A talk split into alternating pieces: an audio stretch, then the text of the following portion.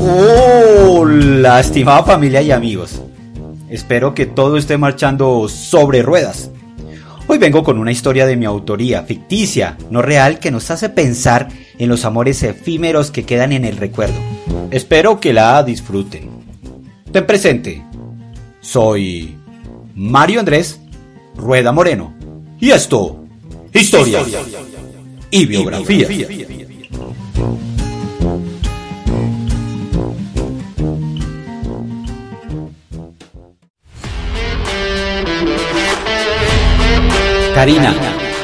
El amor que nunca olvidaré. Por Mario Andrés Rueda Moreno. Corría mediodía de abril a mediados de los 90. Llegué a la universidad pública donde estudiaba sobre la una de la tarde. Me encontré con Lucas, mi gran amigo, quien me contó que no había clases. Aquel día habría protestas programadas y el clima estaba tenso. Nos acercamos al parque principal donde un centenar de estudiantes escuchaba el enérgico discurso de varios líderes encapuchados. ¡Viva el paro nacional! gritaban. Nos sentamos en el prado, tomamos vino barato mientras oíamos la cátedra y se gritaban arengas contra el gobierno. Pensé en devolverme. Qué aburrimiento, otra vez paro nacional. Pero me resigné cuando vi cerca una voz femenina que me llamó la atención. Lucas se dio cuenta y nos presentó. Escasamente pude extender mi mano sudorosa que apretó suavemente la suya. Supe que se llamaba María José. Ella perdió rápidamente el interés en mí gracias a la elocuencia con la que hablaba el greñudo ese por el micrófono. Pero me quedé junto a ella, mientras escuchaba las barbaridades y estupideces de un mundo mejor sin el capitalismo.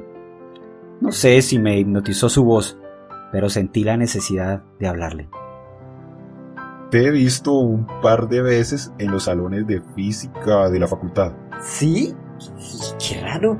Yo no te había visto antes. Me respondió mientras tomó un sorbo de vino. Luego jugueteó con un mechón de su cabello negro.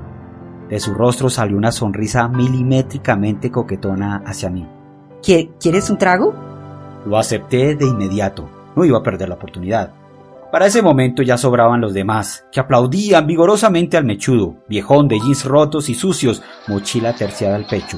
Locutaba convencido sobre el bien de las guerrillas en Colombia, el movimiento obrero, la inconveniencia del capitalismo, las minorías y ay, bla bla bla bla bla. ¿Qué piensas? Me escudriñó como pasando revista. Mmm. ¿Qué me conviene responder? advertí mentalmente.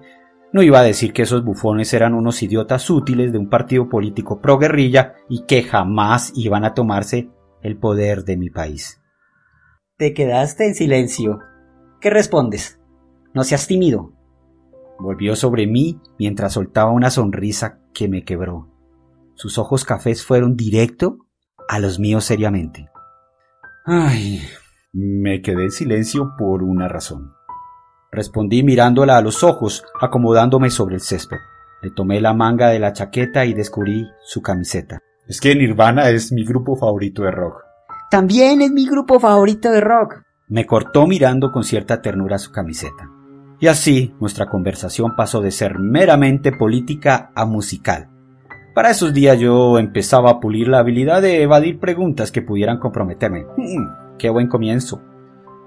Estuvimos incómodamente sentados en el prado por cerca de dos horas, chupando frío y vino barato, escuchando largos, monótonos y repetitivos discursos de los camaradas. Luego de chequear mi capital, la invité a almorzar. Era mi día de suerte porque había aceptado. Aquella tarde nos conocimos mucho más mientras intercambiábamos conocimiento de Queen, Led Zeppelin, Metallica y CDC, Gunners y otros más. Evidentemente la química brotaba entre nosotros dos. Ella me regalaba pequeñas sonrisitas que me envolvían de torpeza y nerviosismo. Al final quedamos en mantener el contacto en la universidad. Era evidente, María José me gustaba muchísimo. A los pocos días, mi desatención en química me llevó a comentar que mal me iba académicamente. María José se ofreció a enseñarme, ya que había dejado esa carrera de sustancias y compuestos dos años atrás. Así que nos veíamos algunas tardes en la biblioteca a estudiar y vaya que aprendí. Cierta tarde, luego de enseñarme ecuaciones, llegó la hora de evaluarme con tres problemas a resolver. No tardé mucho en desarrollar la solución sobre la hoja que revisó minuciosamente. Del primer y segundo punto tachó con rojo casi todo. Contrariado, puse mi mano fuertemente sobre la hoja impidiéndole terminar de evaluar.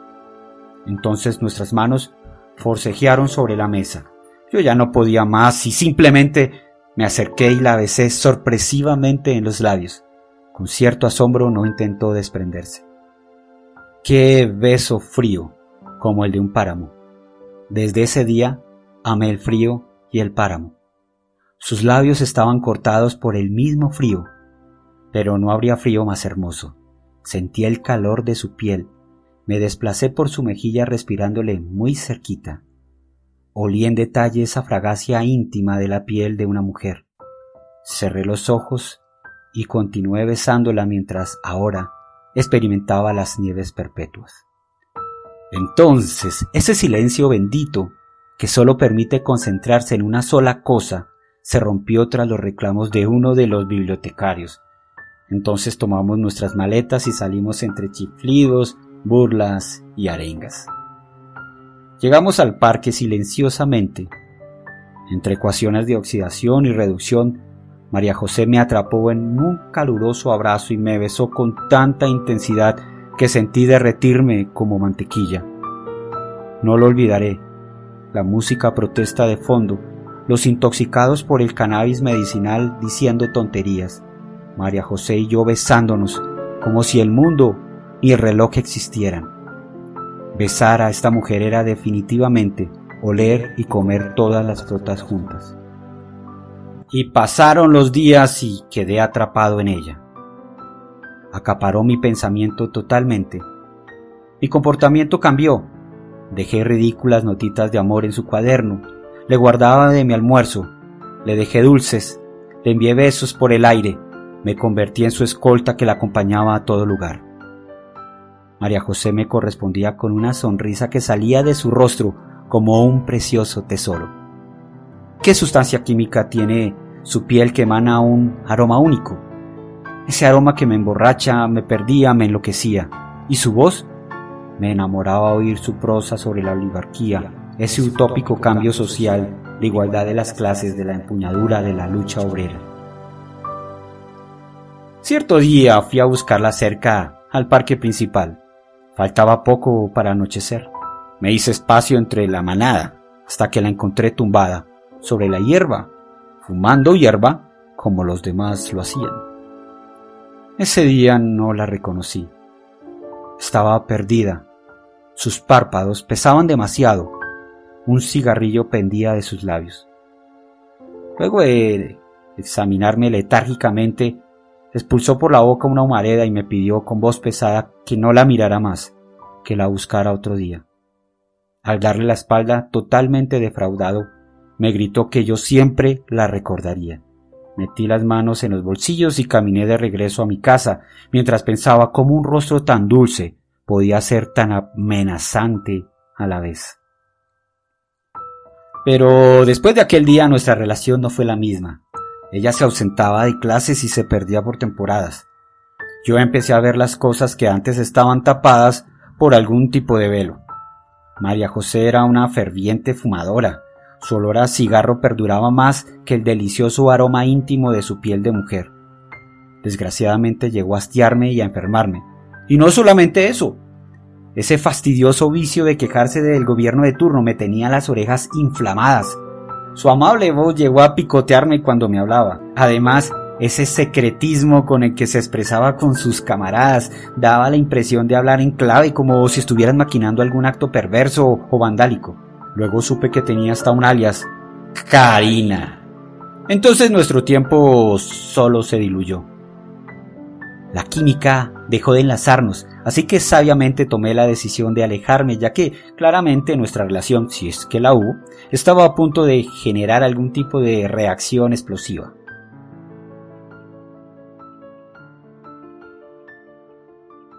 Aquel día la vi llegar al parque. estaba hermosa. Su sonrisa se encajaba de oreja a oreja. Estaba feliz. Vestía su chaqueta de jean desgastada y una camiseta roja del Che Guevara. La vi acercarse, no olía cigarrillo.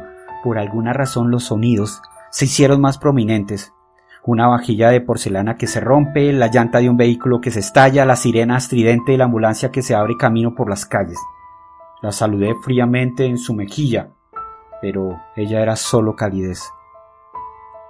Con breves palabras terminé lo que nunca empezamos.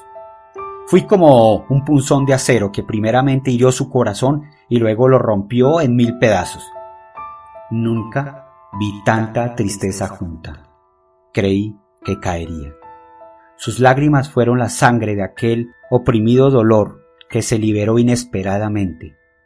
Sus manos trataron de tapar su cara, pero luego dejó de hacerlo. Quizás la dignidad o el orgullo, no lo sé. Por su boca explotaron una serie de reclamaciones y preguntas. Luego sentí su desprecio.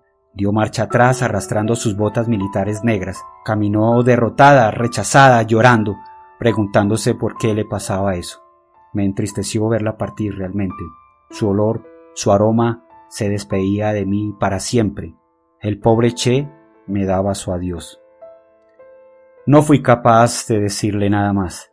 Me sentí como un salvaje por romper los sentimientos de una persona.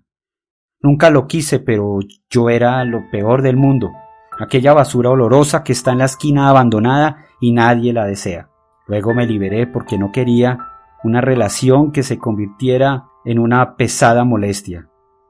No quise pensar más, era suficiente con que la conciencia me picara el sentimiento de culpabilidad y el remordimiento. Ahora solo debía pensar en mí, en mi novia, mi verdadera novia con quien tenía una relación hacía dos años. Un par de semanas después, regresando por la noche a casa, unos sujetos me aguardaban en una esquina. Sin mediar palabra, me tiraron al piso y me rompieron la cara y varias costillas. Antes de salir corriendo, uno de ellos se agachó y antes de escupirme me dijo al oído, Esto es para que se acuerde de Karina, yo? Y hoy, 25 años después, la recuerdo, desde las recónditas y olvidadas montañas. Orgullosamente hago parte de ese movimiento que menosprecié alguna vez y que gracias a Karina me convenció del cambio que este, este país, merece, mediante, la lucha, armada. Fin.